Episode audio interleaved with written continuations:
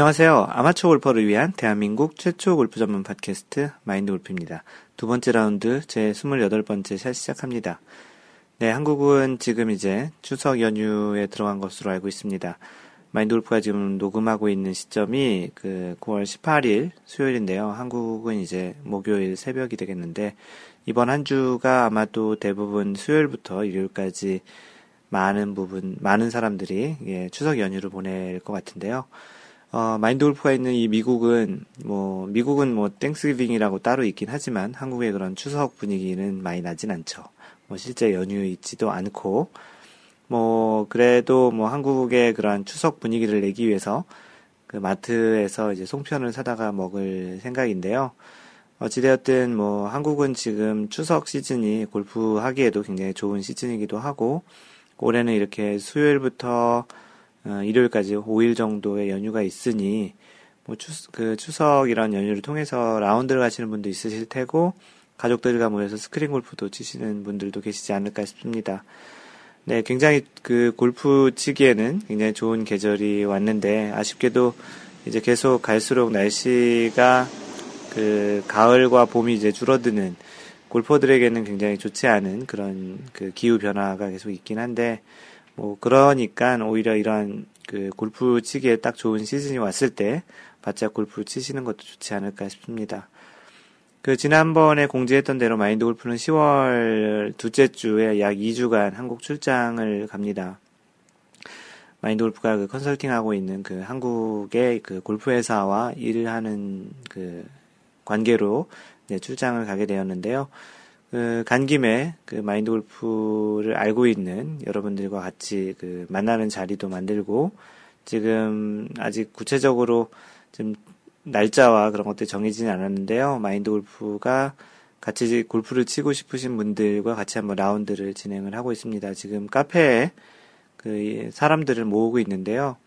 혹시 뭐 카페를 가입하지 않으신 분들은 페이스북이나 트위터 또는 이제 이메일 그 멘토 앳 gmail 멘토 앳 마인드골프.net으로 참가 의사를 밝혀주시면 그 날짜가 확정되면 그렇게 알려드리도록 하겠습니다. 카페에는 좀 적지 않은 분들이 또 참석 의사를 밝히셔서 같이 라운드를 이제 진행을 할까 하는데요. 뭐 그런 자리뿐만 아니고 한 번 정도 더 그렇게 그 저녁 시간 평일 저녁 시간을 이용해서 마인드 골프와 지난해 그 출장 나갔을 때 만났던 것처럼 그렇게 골프는 아니더라도 그 어떤 공간에서 같이 이렇게 다과를 하면서 그 이야기를 하는 자리를 또 따로 마련을 해볼까 합니다.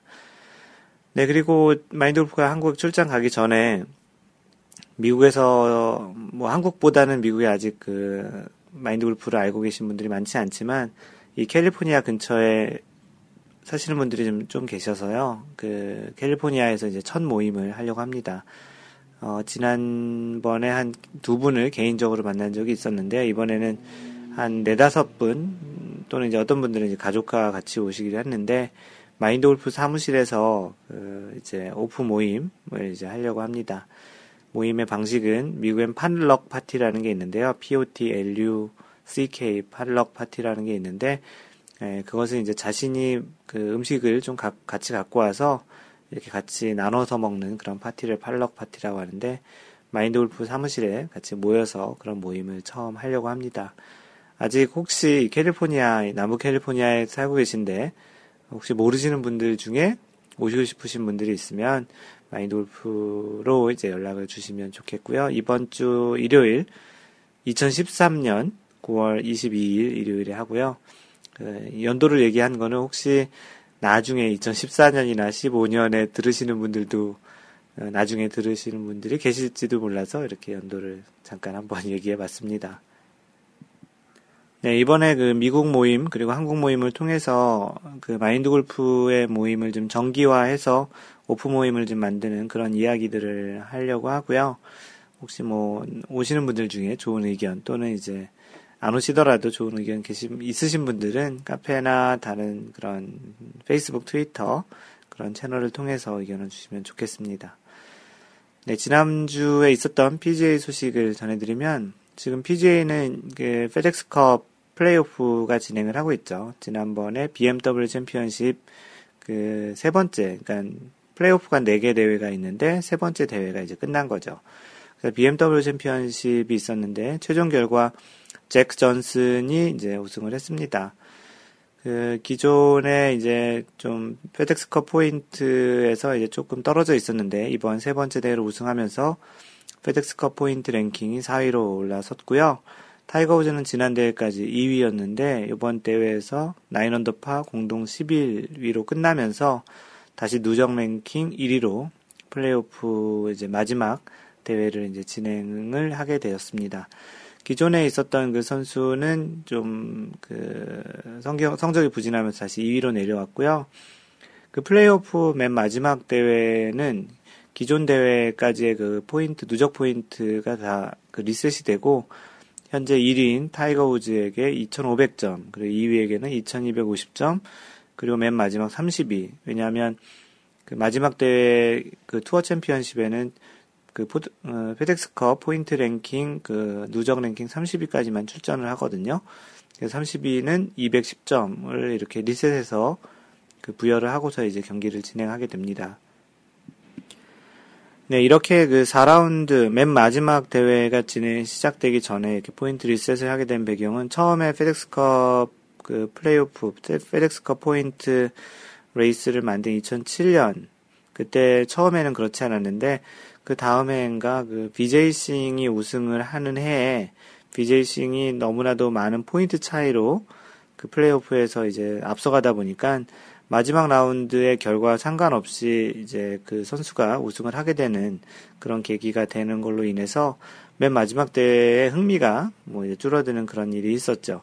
그래서 그런 그 흥미를 좀 더 계속 그 마지막 대회까지 가는 차원에서 세 번째 그 플레이오프 대회가 끝나면 다시 포인트 리셋을 해서 모든 선수에게 거의 우드, 우승을 할 수 있는 그런 기회가 부여될 수 있는 그런 제도를 만든 거고요.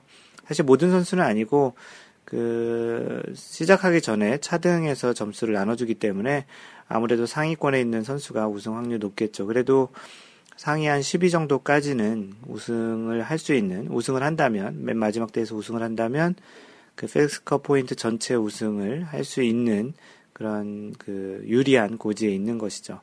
그러다 보니까 만약 이런 일도 생길 수 있는데요. 맨 마지막 대회인 투어 챔피언십에서 우승은 했지만 포인트 누적 그 우승 상, 그 랭킹은 또 다른 사람이 될 수도 있겠죠. 아직까지는 최근까지만 해도 그런 일이 별로 없었는데 그런 일이 생길 수 있는 그런 계산 방법이라는 겁니다. 그래서 만약에 그 마지막 대회에 타이거 우즈가 뭐 우승도 하고 그 이제 페덱스컵 플레이오프 전체 우승을 하게 되면 전체 우승 상금이 천만 불, 우리나라 돈은 한 110억 원 정도가 되겠죠. 그 대회 우승 상금과 투어 챔피언십 우승 상금을 다 가져가는 그런 이제 그 굉장히 돈방석에 앉는 물론 이제 타이거 우즈 같은 경우는 워낙 돈을 많이 벌었기 때문에 뭐 그 개인적으로는 큰 의미의 돈은 아닐 수 있을지 모르겠지만 어찌됐든 이 페덱스컵 그 플레이오프는 우승을 하게 되면 굉장히 선수에게는 굉장히 많은 돈을 한 번에 받아가는 굉장히 좋은 계기가 되는 것 같습니다. 네, 지난 BMW 챔피언십에서 좀 기록이 될 만한 그 일이 하나 있었는데요. 짐 퓨릭 선수가 2라운드에서 12언더 파를 치면서 59타를 기록했습니다. 파 71이어서 이제 59타가 됐는데요. 우리가 보통 얘기하는 정규 파 72에서는 60타가 되었겠죠. 그래서 이제 50, 어찌됐든 이제 타수로는 이제 59타를 기록하는 경이적인, 그 역사적인 기록을 지금 퓨릭이 세, 그 세웠는데, 그 전날까지 1 오버파였었는데 1라운드까지 2라운드에서 12언더파를 치면서 공동 마이너스 11, 11언더파로 올라갔으면서 브랜트 스네데커와 공동 1위로 잠깐 올라갔었는데 아쉽게도 이렇게 12언더파를 하루에 쳤지만 그 끝내 이제 우승은 하지 못하는 그런 일이 있었습니다. 그 2라운드 성적을 자세히 보면 이글 1개, 버디 11개, 파 5개, 보기 하나. 거의 뭐 신에 가까운 그런 스코어인데요. 뭐 이런 내용을 페이스북, 트위터에 썼더니 어떤 분께서는 12 언더파가 아니더라도 12 오버파만 쳐도 좋겠다라는 그런 이야기를 남기셨습니다. 뭐 일반인들에게는 뭐 12 오버파도 쉽지 않겠죠. 그죠? 거의 싱글 수준에 가까운 그 기록이기 때문에 그럴 것 같은데요. 뭐 선수들은 가끔 이제 이렇게 그, 그분이 오신 날이 오면 이렇게 거의 뭐 8언더파, 9언더파, 10언더파는 가끔 치는 것을 보는데 이렇게 12언더파를 치는 것은 참 어려운 일인 것 같습니다. 마인드 골프가 아는 이 59타를 친 선수 중에는 애니카 소렌스탐이라는 선수가 있습니다. 그 골프 여제로 지금 은퇴를 하고 여전히 골프계에서 활동을 하고 있는 애니카 소렌스탐이 한때 그 공에다가 자신의 그러한 그 마커 형태로 59라는 숫자를 써서 이제 플레이를 했었죠. 59라는 숫자가 그 파 71로 보면 13 언더파니 굉장히 좀 큰 기록인데요. 애니카 소렌스탐은 그 기록을 했었습니다. 유일한 한국 선수로는 이제 배상문이 그 BMW 챔피언십에 출전했었는데 최종 그 성적이 공동 54위로 끝나면서 페덱스 포인트 누적 랭킹 69위로 이제 마지막 그 투어 챔피언십에 진출하는 30명만 진출하는 그 대회에는 진출하지 못하게 되었네요. 그래서 마지막 최종 라운드에는 한국 선수는 아직 그 아직이 아니고 한국 선수는 한 명도 없게 되었고요. 어, 마인드 골프가 생각 그 기억하기로는 그 지난해에는 그, 그 노승열 선수가 마지막 30명이 진출하는 그 대회에 진출했던 것으로 기억을 합니다. 참고로 노승열 선수 이야기를 하면 그 노승열 선수는 그 올해 성적이 좋지 않아서 PGA 투어 그 시드를 내년 시드를 이제 놓치게 되었는데요. 다행히 그 2부 투어인 그 웹닷컴 그 투어에서 그 1위를 하면서 우승을 하면서 2014년 PGA 투어 시드를 다시 받게 되었습니다. 그 예전에는 큐스쿨이라고 있었는데 약간 제도가 바뀌어서 웹닷컴 투어에서 상위 랭킹 25위까지인가요? 뭐 정확히 마인드골프가 다시 한번 알아볼 텐데 그렇게 이제 다시 또 PGA 투어의 시드를 부여가 되는데 거기서 당당히 우승을 하면서 2014년에도 노승열 선수를 볼 수 있게 되었습니다. 트위터에 노승열 선수가 굉장히 그 기쁜 느낌의 그런 멘션을 남겼었는데 그 전까지 올해 그 후반기에는 노승열 선수의 멘션을 보면 상당히 좀 우울하고 그렇게 좀 굉장히 잘 안 풀리는 별로 그렇게 기분 좋지 않은 그런 느낌을 많이 보여줬었는데 이번 웹닷컴 투어를 통해서 우승을 통해서 20, 2014년 그 플레이도 하게 되었고 그 투어도 이제 플레이를 하게 되었고 오랜만에 10개월 만에 다시 한국 이제 추석 때 이제 들어간다는 그런 mention을 보았는데 참 잘된 일이라 생각합니다. LPGA 투어 소식을 전해드리면 그 올해 첫 메이저가 된 대회이자 그 LPGA 다섯 번째 메이저가 된 에비앙 챔피언십이 있었죠. 어, 수잔 페테르센이 우승을 했는데요. 이 지난 바로 그 에비앙 챔피언십 바로 전때 세이프웨이 클래식에서도 이제 우승을 했고 연속 두 개 대회 우승을 하면서 세계 랭킹 2위에 올라왔습니다.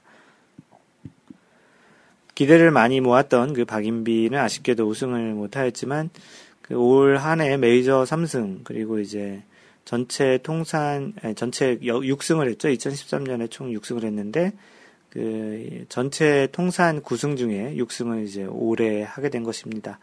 올해 이제 메이저 우승과 총 6승을 하게 되면서 세계 랭킹 1위에 올라왔고 현재 2위와는 최근에 이제 2위에 오른 수잔 패터슨 선수와는 좀 아직까지도 상당한 차이가 있는데요. 박인비 선수 그 세 번째 메이저 대회 우승을 한 이후에 약간은 조금 좀 그 예전과 같은 그런 기량을 보이지 못하고 있는데요. 이제 다시 시작하는 이제 2014년 투어에서는 좀 더 이제 또 다른 모습을 보이지 않을까 싶습니다. 그 트위터에 보니까 그 박인비 선수가 이제 투어를 이제 2013년 투어를 정리하고 그 몽블랑에 가서 찍은 사진이 트위터에 올라왔는데요. 어, 나름의 휴식을 취하고 있는 것 같습니다. 내년 2014년에 올해와 같은 그 멋진 그러한 경기를 보여주었으면 좋겠습니다. 네, 지난번 27번, 27번째 샷, 벙커샷이 어려운 이유와 땅에 클럽을 대면 벌타인 이유에 대해서 이야기했던 팟캐스트에 대한 그 글을, 리뷰를 남겨주신 분들을 소개하겠습니다. 네, 놀다가님께서는 뭐 잘 듣겠다고 해주셨고요. 그, 마인돌프가 이 팟캐스트 올리면 카페에도 올렸다라는 글을 올리면서 그 직접 듣는 링크를 또 따로 제공을 하는데 마이돌프가 지난번 거 카피하면서 그대로 26번째라고 올렸는데 그걸 지적을 해주셨는데 잘 수정을 해놓았고요. 그 찬송 27님 퇴근길에 잘 들었습니다. 듣다 보니 제가 라베 뒤에서 1등인 것을 새삼 아, 확인했네요. 네, 지난번 그 어떤 분, 다른 분을 그 꼴찌라고 이렇게 얘기했었는데, 그 수정을 했었는데, 사실 찬송 27님께서 라베 그 leaderboard의 맨 마지막을 지금 있다라는 것을 다시 한번 확인하게 된 그런 팟캐스트라고 남겨주셨습니다.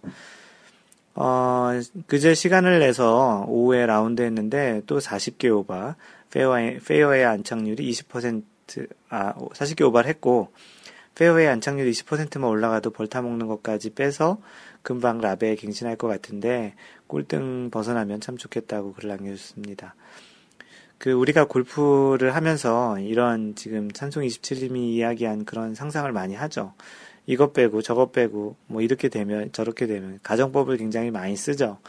어, 그러면서 때로는 이제 라운드 가기 전에 혼자 상상을 하는 라운드 하죠. 아, 요번 1번 홀에서는 못 치고 뭐 2번 홀에서 뭐 하고 뭐 하고 그러면 어, 오늘 뭐 다섯 타 또는 열 타 오늘 싱글 골프를 칠 수 있겠네 뭐 이런 상상을 많이 하는데 골프가 그렇게 상상대로 되지 않기 때문에 어려운 것 같고요. 뭐 이런 상상 그리고 또 뭐 좋은 상상이니까 때로는 이제 지나친 상상과 기대가 되면 라운드 갔다 와서 또 많이 또 상처를 받기도 하는데요. 어찌되었든 그 찬송 27님 조만간 라베를 하셔가지고 라베 leaderboard에서 그 마지막, 맨 마지막에 있는 그 등수를 갱신하시기 바라겠습니다. 네, 땅 파는, 땅 파는 박지님과 다이길 우주님도 잘 들으시겠다고 남겨주셨고요. 광교지기님께서는 고수가 되면 페어웨이 벙커가 더 쉬운가 보네요. 저는 지금은 페어웨이 벙커가 더 쉬운데, 어, 그린 벙커는 부담이 100배라고 하시면서 꼭 올려야 한다는 부담 때문에 그래요. 페어웨이는 대충 쳐도 그린 쪽으로 가니까 부담이 적어요. 벙커에 있는 공은 올릴 생각으로 치지 않아서 쉬운가 본데 고수가 되면 벙커에 있는 공도 그린에 올리려고 하나 보네요. 쩝 그날이 빨리 와야 할 것 같은데 그 마인드 골프가 지난번에 개인적으로 마인드 골프는 그 페어웨이 벙커보다 그린 사이드 벙커가 좀 더 더 쉽다고 이야기를 했던 것에 대해서 광교지기님이 그 이야기를 하신 겁니다. 뭐 전적으로 이거 사람마다 다 성향이 다르고요. 어, 아직까지 마인드 골프는 그린 사이드 벙커가 좀 더 좀 뭐 좀 더 편한 것 같습니다. 심리적으로는 사실 정확하게 치자라는 그런 관점으로 보면 그린 사이드 벙커가 훨씬 더 부담감이 크죠. 아무래도 마인드 골프는 그래도 그린에 최대한 붙여서 sand sa, 그 홀에 최대한 붙여 sand save를 하려는 그런 노력으로 치는데 뭐 아직까지 타수가 좀 많으신 분들은 그렇게 이제 홀에 붙이려는 노력보다는 가급적이면 좀 그 일단은 벙커에서 빠져나오는 그런 생각 측면에서 샷을 이제 충분히 풀스윙을 충분히 하시는 게 좋다라는 그 개인적인 생각입니다. 뭐 강교지기님 뭐 그 항상 긍정적이시라서 일단은 공을 올리지 않더라도 또는 이제 공이 최소한 뒤로만 가지 않는다면 앞으로만 가면 좋다라는 그런 이야기인 것 같고요.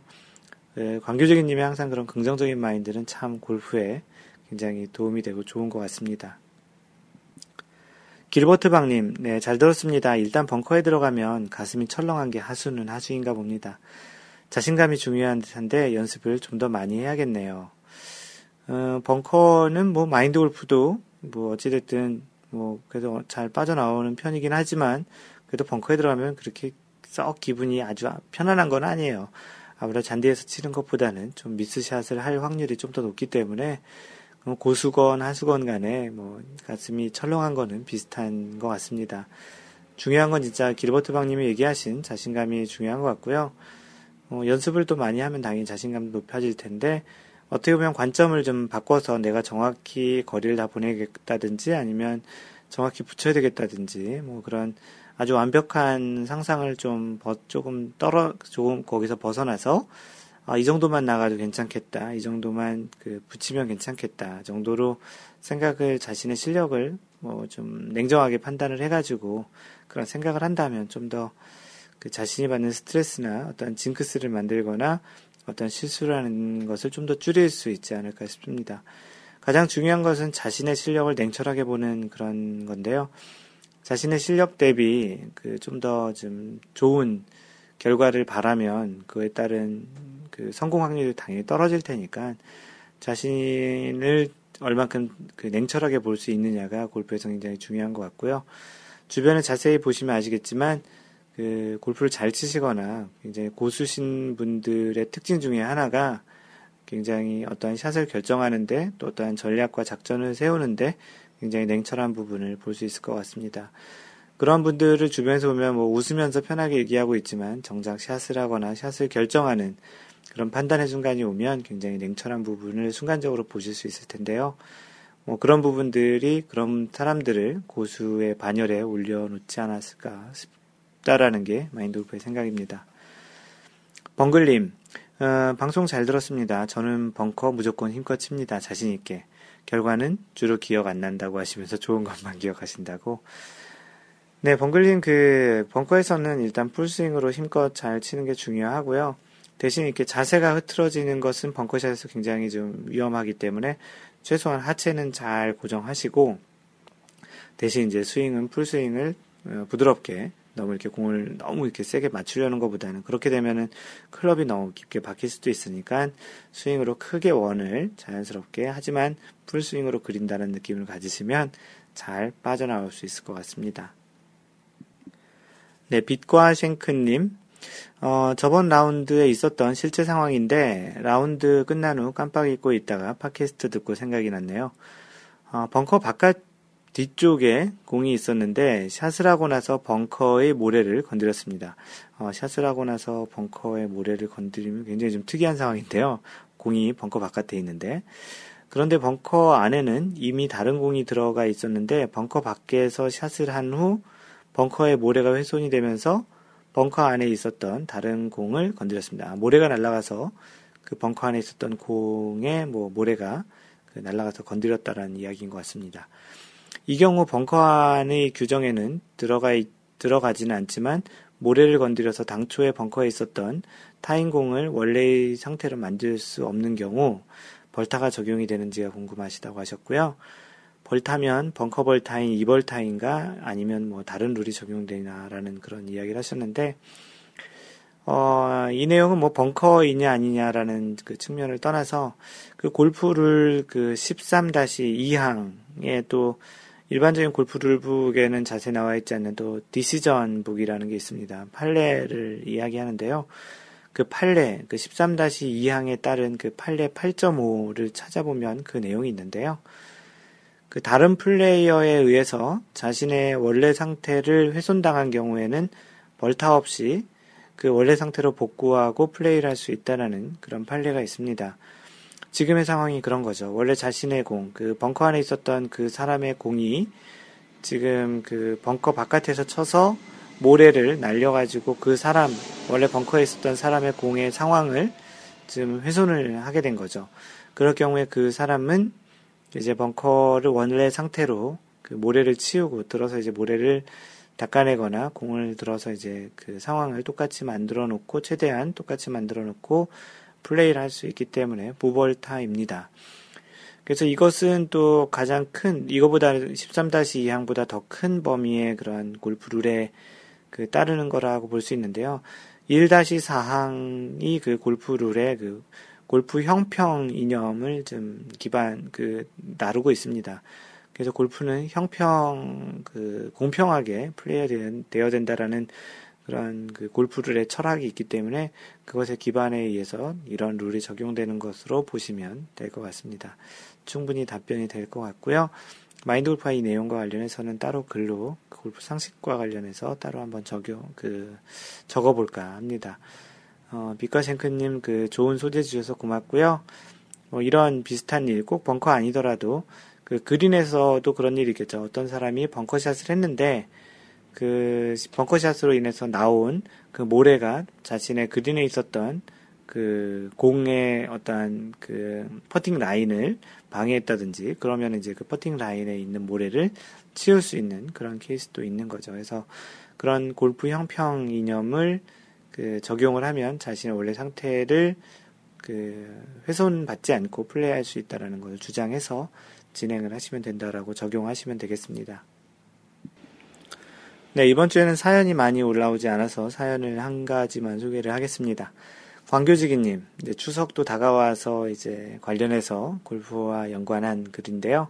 제목이 무릇, 무릇, 사람은 무릇 설거지를 잘해야 합니다. 그 앞에 사람은이라는, 무릇이라는 말을 써, 써서 이게 무슨 뜻인가 했는데, 사람은 모름지기 이제 설거지를 잘해야 된다라는 그런 그 제목으로 글을 쓰셨는데요. 골프를 처음 배우면서 스크린을 치면서 스코어 계산하는 걸 익혔습니다. 오비와 해저드에 대해서 한동안 헷갈렸다가 서너 번 친 후에 알았고 버디와 보기 등 용어들도 스크린을 통해서 알았지요.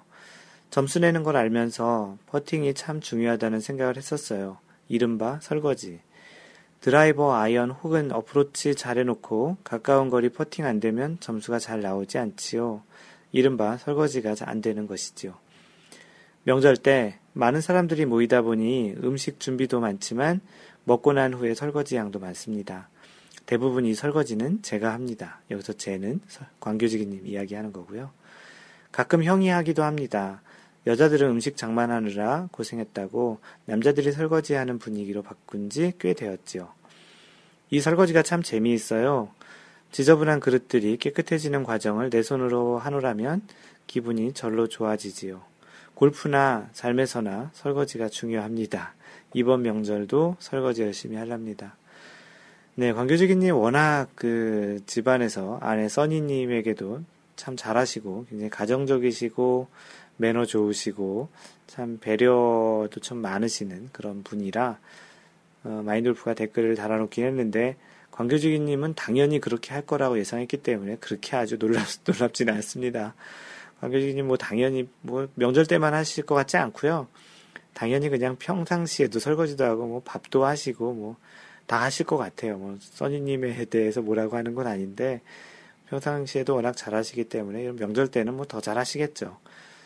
그 설거지라는 말을 잘 모르시는 분들이 있으실지 몰라서 골프에서 그 마무리하는 방금 전에 그 관계주님께서 얘기하신 그, 그 마지막 숏 게임 그 그린 주변에서 퍼팅을 해서 마지막에 홀에 공을 넣는 홀인을 하는 그런 것들을 잘 한다 그러는 것. 그 하는 행위 자체를 약간의 속어로 설거지라고 합니다. 마지막 마무리라는 뜻인데요. 그래서 어떤 분이 그 퍼팅을 잘한다든지 쇼게임을 잘해서 그 홀에 잘 붙인다든지 그런 것을 하면 설거지를 잘한다고 얘기하는데요. 뭐 보통 일반적인 그 라운드에서 그 많이 쓰는 일상 용어이기도 합니다. 그 내용을 이번 명절 그 설에 설거지를 하는 것과 관련해서 연결해서 이야기를 해드려 해주셨는데요. 그렇죠. 어떤 일이나 골프나 삶이나 다 그런 마무리가 굉장히 중요하죠. 처음 뭐 용두사미란 말도 있는 것처럼 처음에 이제 뭐 드라이버 샷을 아주 멋지게 쳤지만 second shot 이후에 그 그린 주변에서 어프로치 또는 이제 퍼팅이 뭐 three putt 또는 four putts를 하면서 망가지게 되면 뭐 굉장히 시작한 그 멋지게 드라이브 한 뭐 260, 70까지 잘 날린 그런 것들이 다 그 빛을 발하는 그런 용두삼이의 일이 있는 것처럼 설거지를 잘해야 실제 고수로 갈수록 타수가 줄수록 이런 설거지 그 마무리하는 그런 것들을 잘 해야 되는 게 그 맞습니다. 그래도 요즘은 많이 바뀐 문화이기도 한데요. 그 요즘은 이제 아내분들을 도와서 명절에 그 여자분들이 무슨 증후군 같은 거지 명절 증후군 같은 게 있어서 그런지 젊은 부, 젊은 이제 부부들이나 젊은 남자분들 같은 경우는 여자분들을 많이 도와서 집안일도 많이 하시는데요. 뭐 아주 뭐 많지는 않더라도 어떠한 그 사소한 거라도 이렇게 도움을 하는 그런 것들을 시작하시는 것은 여러모로 좋습니다. 마인드 골프 그런 거 잘 하냐고요? 마인드 골프 사실 잘 못하고요. 그 하여튼 뭐 지금은 마인돌프가 또 해외에 있어서 그렇게 가족들이 많이 모이거나 그런 일은 없는데 어찌되었든 뭐 이번 계기로 마인돌프 다시 한번 생각을 하고 그 집안일을 잘 돕도록 그 하는 그런 마인드 골프가 되도록 하겠습니다. 네, 다음으로 그 축하 사연을 하나 소개하겠습니다. 벙글님, 벙글님께서 이제 그 깨백을 처음 하셨다고 이제 100개를 처음 깨셨다고 글을 올려주셨고요. 어, 9월 13일에 대형 힐스 컨트리 클럽 대형 힐스 CC에서 플러스 23, 예, 95타를 치시면서 드디어 100개를 깨셨다고 합니다. 어, 이 모든 기쁨을 마인드 골프님과 함께하고 싶다고 하셨는데요. 그러면서 이제 그 마인드 골프 그 카페에 있는 leaderboard에 스코어 업데이트 해달라고 그 글을 올리셨습니다. 네, 그래서 마인드 골프가 플러스 23이라고 벙글님을 업데이트 했고요. 현재 마인드 골프 카페 leaderboard에 총 23명이 등록을 하셨는데 그 중에 19위를 달리시고 있고요. 현재 1위는 마인드 골프이고요. 자랑인 것 같은데 마이너스 3이 라베였었고요. 마인드 골프가 올해 7월 31일 날 했었고요. 어, 마지막은 아까 이야기를 했던 찬송 27님께서 플러스 37, 어, 109개 정도 되나요? 그래서 이제 찬송 27님은 호주에 계셔서 시드니 근교에서 그 플러스 37이 현재 라베라고 합니다. 그래서 23위 마지막을 달리시고 있고요. 아직 그 마인드 골프 카페 리더보드에 등록 안 하신 분들 중에는요. 확실히 등록해 보세요. 나름 그 재밌습니다. 뭐 찬송 27님보다 뒤에 계셔서 등록 안 하시는 분들이 있을지도 모르겠는데 어, 찬송 27님에게 희망을 주신 차원에서도 한번 등록해 보시면 또 괜찮을 것 같고요. 뭐 이런 방금 전에 얘기했던 것처럼 그 벙글님처럼 이렇게 그 자신의 스코어를 이렇게 그 갱신해가는 그리고 또 이렇게 그 갱신해 가면서 자신의 그런 그 스코어가 어느 정도의 위치에 있는지를 보시는 것도 나름 재미있을 것 같습니다. 네, 오늘은 뭐 추석 연휴이기도 하고 그렇게 사연이 많이 올라오지 않아서 그런지 전체적으로 방송이 조금은 좀 다른 그 샷보다는 조금 좀 짧게 될 것 같은데요. 네, 그 이제 본격적인 그 마인드 골프가 준비한 내용을 진행하도록 하겠습니다. 여러분들은 현재 그 마인드 골프 팟캐스트 제 2라운드 28번째 샷을 듣고 있고요. 이번 이야기할 주제는 그 스윙을 바꾸려면 작은 스윙으로라는 그런 주제입니다. 그 마인드 골프가 자주 얘기하는 그 골프의 정의 중에 골프는 평생 자신의 스윙을 찾아가는 것이라고 이야기를 하곤 하는데요. 참 어려운 말인 말 같으면서도 많이 공감이 가는 말이라 생각이 됩니다. 골프라 운동 자체가 워낙 그 변수도 많은 운동이라서 누가 더 골퍼 그 자기 자신의 그 상황과 조건을 잘 활용해서 자신의 몸에 이제 많은 변수가 있는 것들을 상수화하는 게 더 이제 좀 더 유리한 그런 운동이라고 생각하는 차원에서 그런 그 평생 자신의 스윙을 찾아가는 것이란 말은 같은 괴를 하고 있는 것 같습니다. 마인드 골프가 예전에 팟캐스트에도 그래도 썼던 내용 중에 골프는 변수를 상수하는 운동과도 비슷한 내용인데요. 골퍼들은 항상 자신이 크게 항상 다른 스윙을 하지 않다고 생각하는 경향이 있습니다. 뭐, 왜냐하면 그 골프 스윙은 익히는 것만큼이나 어떠한 변화, 어떠한 교정을 주려는 것도 그만큼 시간이 많이 걸리기 때문이죠. 오늘따라 유난히 비행기가 자주 내리는 것 같은데요. 여기 뭐, 그 연휴도 아닌데, 오늘따라 비행기 내리는 간격이 잦네요. 이게 평일날 녹음할 때는 주로 그 사무실에서 녹음하는데 좀 오늘 비행기 소리가 잦, 잦게 있네요. 하여튼 뭐 이해해 주시고요. 계속 이어가면 뭐 그 그래서 어찌됐든 그 스윙을 변화를 주는 거는 굉장히 좀 시간이 많이 걸려요. 그래서 뭐 예를 들어서 뭐 비교를 하자면 좋은 자세 또는 스윙이 익혀지는 것보다 나쁜 자세나 스윙이 익혀지는 것이 또 때로는 상대적으로 좀 빠르기도 합니다. 그리고 우리가 나이가 먹으면서 그 운동량에 따라서 스윙은 골퍼 자신이 느끼지 못하는 순간 서서히 변화를 겪게 됩니다. 예전에 그 썼던 주제 중에 예, 방송했던 주제 중에도 골프 스윙과 자세가 변하는 것은 왜 감지하기 어려운가에서도 얘기를 했었는데요. 어, 뭐, 잘 인정하지 하고 싶지 않겠지만, 뭐, 그거는 뭐 사실인 것 같습니다. 그래서 골프는 시간이 지나갈수록 힘보다는 좀 더 그런 어떤 근력이나 파워, 그런 것보다는 유연성이 더 중요한 것 같기도 하고요. 그래서 이제 골프를 치는 내내 자신의 신체 조건 그리고 또 어떠한 컨디션 그런 상황을 고려해서 자신에게 최적화된 스윙을 찾는 것이 진정한 골프의 길을 걷는 게 아닌가 싶습니다. 타이거 우즈도 젊었을 때 그 powerful한 스윙을 나이 먹어서 계속 친다라는 거는 좀 굉장히 불가능할 것 같고요. 그래서 오히려 이제 부드러운 스윙을 갖고 있는 선수가 좀 더 유리하다고 생각을 합니다. 골프를 오래 쳐보신 분들은 충분히 공감하실 텐데요. 그 골프만큼 예민한 운동이 없은 것을 뭐 많이 경험을 해보셨을 것 같습니다.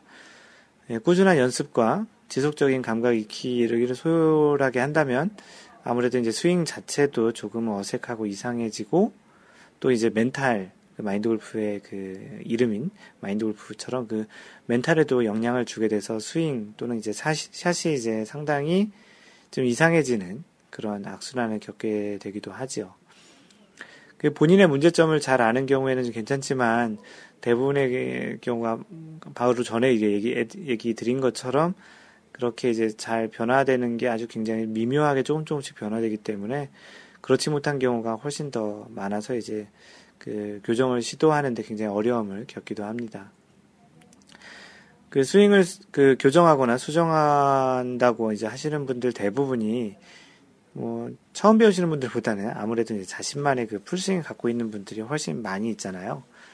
그래서 short game 또는 이제 웨지를 사용하는 경우를 제외하고 대부분은 그 드라이버나 또 아이언 같은 경우 풀스윙을 해가지고 연습 또는 자세 교정을 그 시도하는 경우가 많은데요.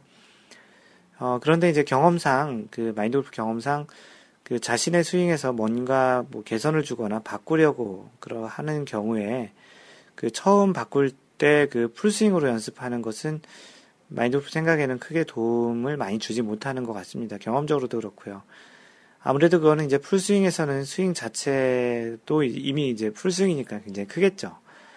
그러다 보니까 이제 에너지 자체도 굉장히 큰 힘을 이제 축적을 하게 되어 있고 그런 스윙에서 어떠한 스윙의 힘을 굉장히 많은 에너지를 많이 가진 스윙 자체는 이미 습관화된 형태의 스윙과 그런 어떠한 궤도를 그대로 갈 확률이 굉장히 높기 때문이에요. 그 스윙 교정에는 아주 많은 부분을 그 수정하는 경우보다는 자신이 어떠한 지금 최근에 잘 안 되는 그런 부분, 예를 들어서 뭐 백스윙 시작할 때 takeaway라든지 어떠한 스윙 궤도, 또 cocking을 유지한다, 유지하고 내려오는 그런 동작, 뭐 예를 들어서 또 뭐 백스윙 top의 크기, 뭐 follow through에서 이제 팔이 뭐 왼팔이 잘 펴지는지, 뭐 chicken wing을 하는지, 뭐 백스윙 시에 왼팔을 얼만큼 굽히는지 또 턴을 하는지 뭐 그런 정도 등 굉장히 다양한 부분이 있지만 이러한 부분들의 일부분을 그 수정하거나 고치려고 하는 부분이 좀 더 많고 그런 부분에 좀 더 집중하는 것이 좀 더 효과적이다라고 생각을 합니다. 그래서 그 부분이 단단하게 그 어떠한 부분을 그 특정한 부분이 잘 그렇게 그 고쳐졌다고 생각하면 이제 좀 더 풀스윙으로 확대하는 게 좋다라는 얘기예요. 그래서 다시 얘기하면 어떠한 부분을 자기가 수정을 한다면 그 부분을 그 수정하기 위해서 오늘 제목처럼 그 스윙을 좀 최대한 작게 해서 그 부분을 재현할 수 있는 그 스윙을 최대한 작게 해서 그 스윙 내에서 연습을 하고 하지만 그 스윙은 전체 스윙의 어떠한 힘의 크기로 반이 아니고 개별 개별 스윙이 각 개별 개별 스윙의 100%인 실제 하프 스윙을 한다고 하지만 전체 스윙의 50%가 아니고 하프 스윙이지만 그 하프 스윙 자체가 100%인 스윙이라는 그러한 그 느낌으로 하는 게 중요한 것 같아요. 작은 스윙이라고 해서 전체 스윙의 얼마만큼의 percentage로 잡기가 아니고 실제 스윙 각각의 스윙을 100%를 보는 관점이 중요한데 실제 그러한 것은 그 지금 오늘 마인드 골퍼 얘기하는 측면에서는 스윙 크기적인 측면, 팔을 얼만큼 높이 올리고 실제 클럽이 어디까지 가냐라는 측면에서는 조금 더 재현할 수 있다면 최대한 작은 스윙으로 하는 것이 좋다라는 그런 이야기입니다. 뭐 작은 스윙으로 연습을 하려고 이제 연습장을 또 이제 많이 가죠. 그래서 근데 마인드 골프도 그래왔고요. 그래서 이번 연습장에서는 이런 생각을 하죠. 100개든 200개든 어, 작은 스윙으로만 연습을 하겠다라고 결심을 하고 가는데 아무래도 공을 몇 개 치다 보면 그 스윙으로 공이 또 잘 맞다 보면 어느새 풀스윙을 하고 있는 마인드 골프도 그렇고 자기 자신을 발견할 때가 많이 있을 겁니다.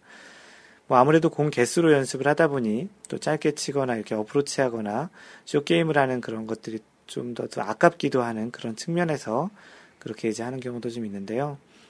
하지만 이렇게 연습을 해서는 기존에 이제 몸에 배어 있는 스윙을 다시 이제 바꾸기는 쉽지 않겠죠. 왜냐하면 굉장히 오랜 시간 동안 몸에 배어 있는 거라 그렇게 이제 꾸준하게 그 자신의 어떠한 스윙을 연습을 하지 않는다면 기존에 있던 습관을 바꾸는 것은 여러모로 어렵다라는 것은 여러분도 잘 아실 겁니다.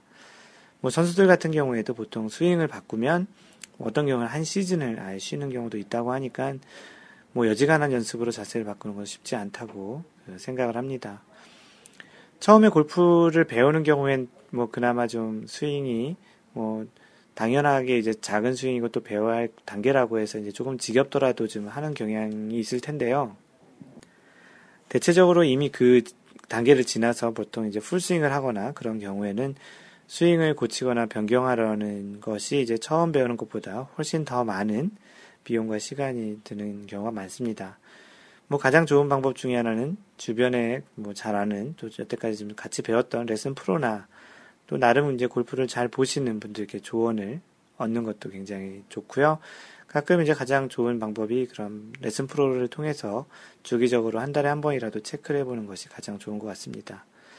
혹시 뭐 골퍼 여러분들이 지금 듣고 계시는 골퍼 자신이 뭐 워낙 또 잘 알고 있다면 가급적 작은 스윙으로 단단하게 연습을 충분히 하고 고치는 습관을 갖는 것도 굉장히 좋은 거라고 생각을 합니다.